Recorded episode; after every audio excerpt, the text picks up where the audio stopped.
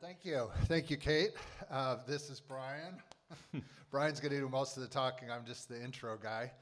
Um, I'm an elder here, Kevin Carnahan, and uh, we're talking about elder stuff. This is um, our chance to introduce Brian as an elder candidate, and the way we do this is um, you, many of you know him very well already, but this is a chance for him to talk to the whole congregation, to tell some of his story, and um, to be available for your questions at church afterwards or online or in between.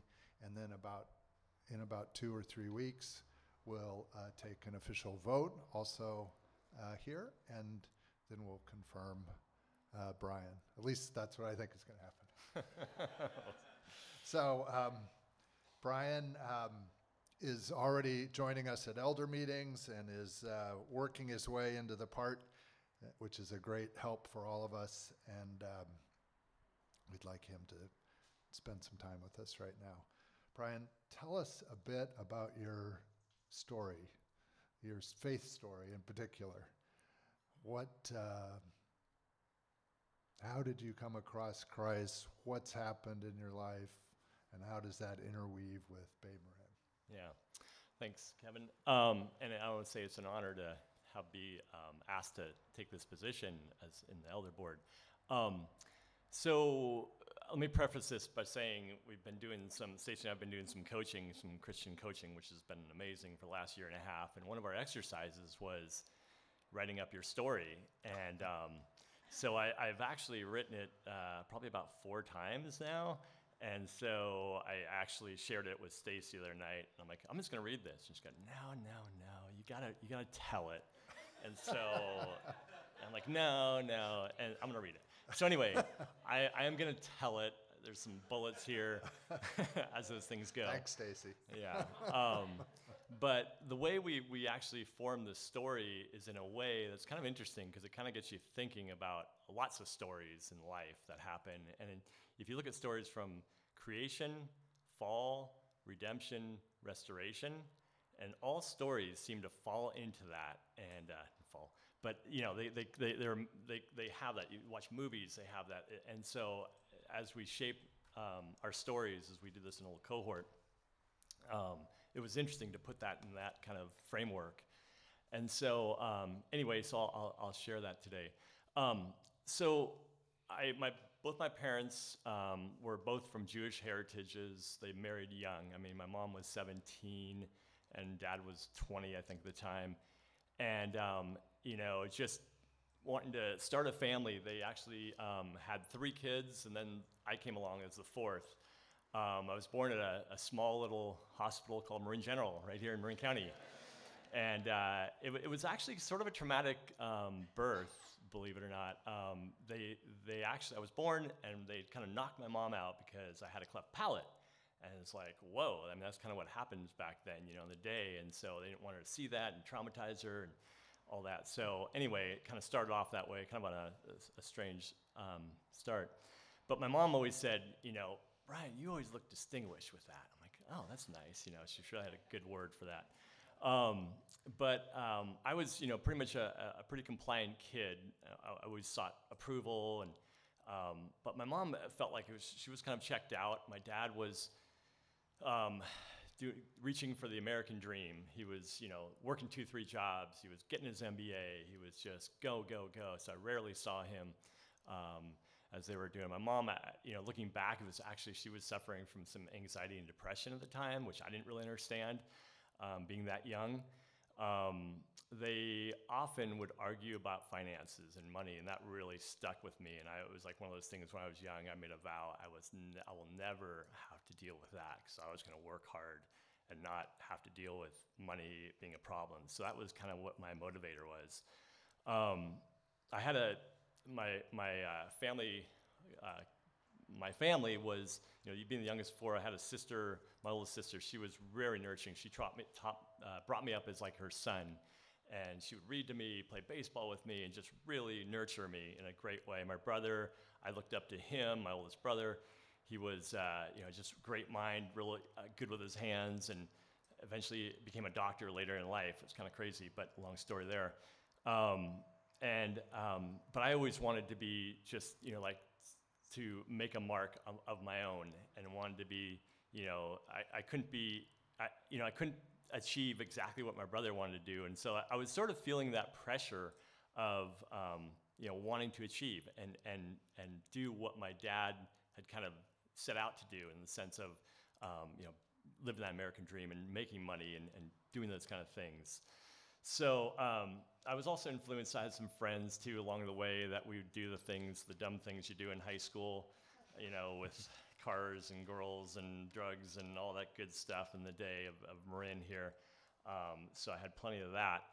Um, and so, um, talking about the pressure, um, so I went off to college for a short term, um, and then I was just feeling all that pressure come down, and actually, I found myself in a kind of a, a, a depression or some, some, came up, and I, um, I actually got so bad that I was actually put in a 72, 72 hour hold at, at a hospital because I was just kind of at the end of my rope.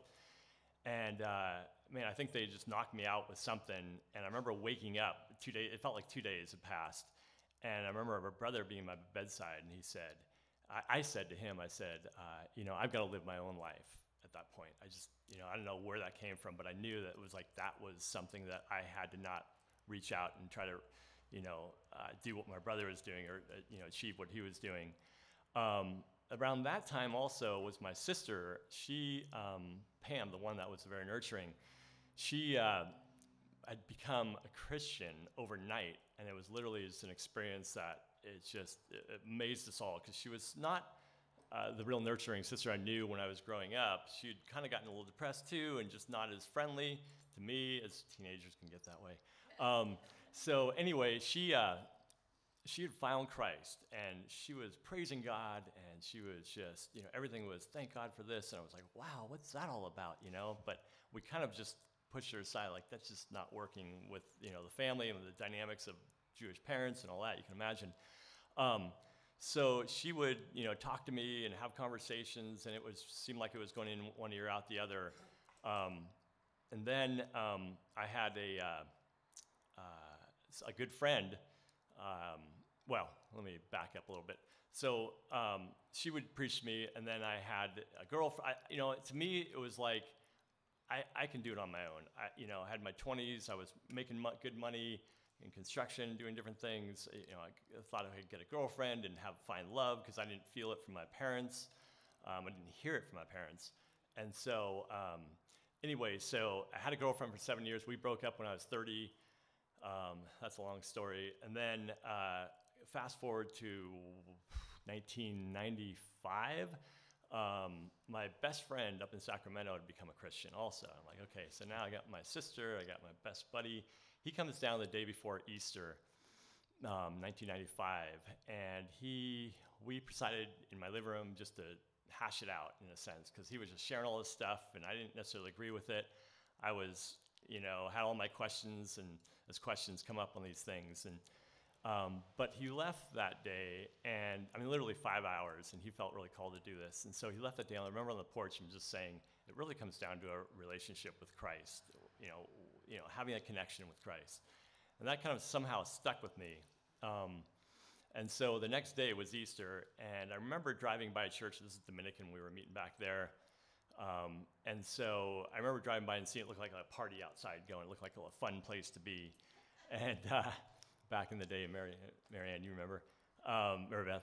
Anyway, so um, she, so I, I, went into this church, and um, it, you know, it was a real contemporary message, not something I was used to hearing or seeing, and all that kind of thing. And and uh, but it was the people I think that um, that came up. Like there was a man named Carl Metham, and a few of you may know um, that, reached out to me, and I felt like he discipled me in a way that um, you know I understood who Christ was, who he modeled, and he met me for lunch and really invested in me and took the time um, to really um, just be there, you know, along the way.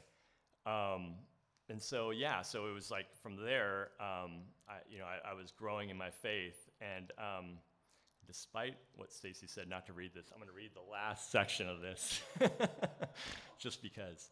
Um, so this is the redemption part, and I'll just read it. um, she said, I says, what I didn't realize was that my newly converted Christian sister was praying for me to find God she had encountered. Also, I heard that my best friend growing up, Jay, had been um, had a similar. Oh, sorry, wait, wait, I'm on the wrong page here. Sorry, restoration. Okay, see, that's what I get for reading. Um, okay, I, I grew to want to give my time and money instead of striving to make money.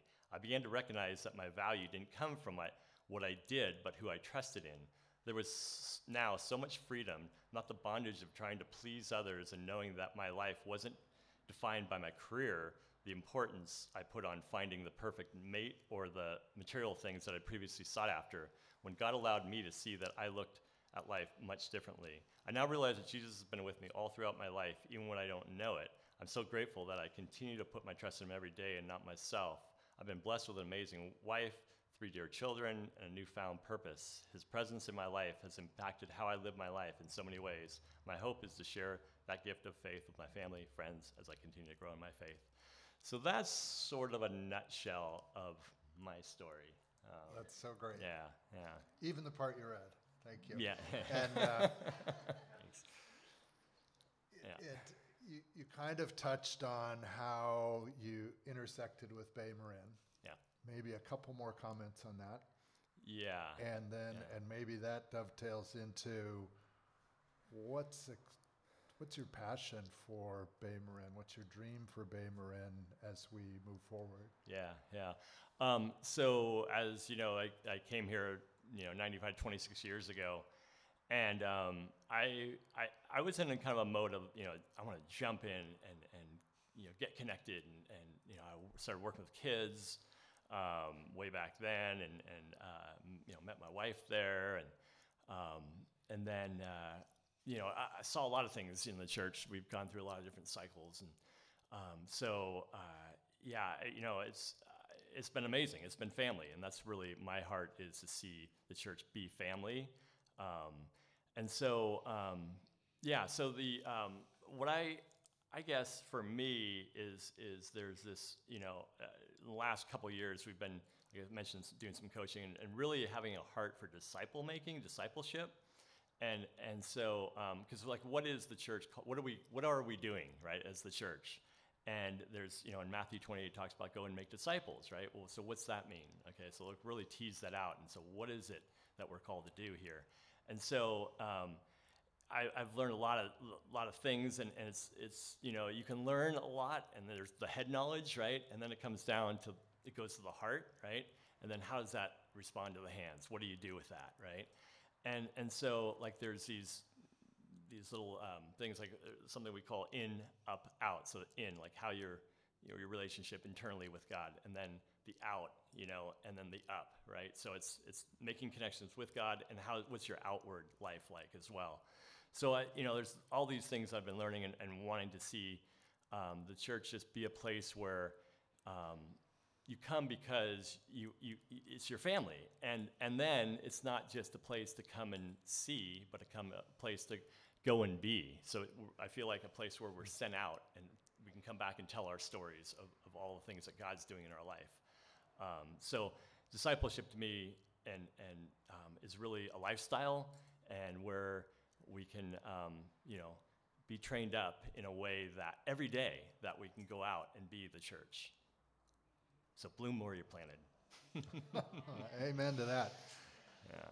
Well, thank you for sharing that. And if you, if any of you have questions, grab Brian afterwards or over the next week or two and ply him with whatever you want to know about, more about. That'd be great.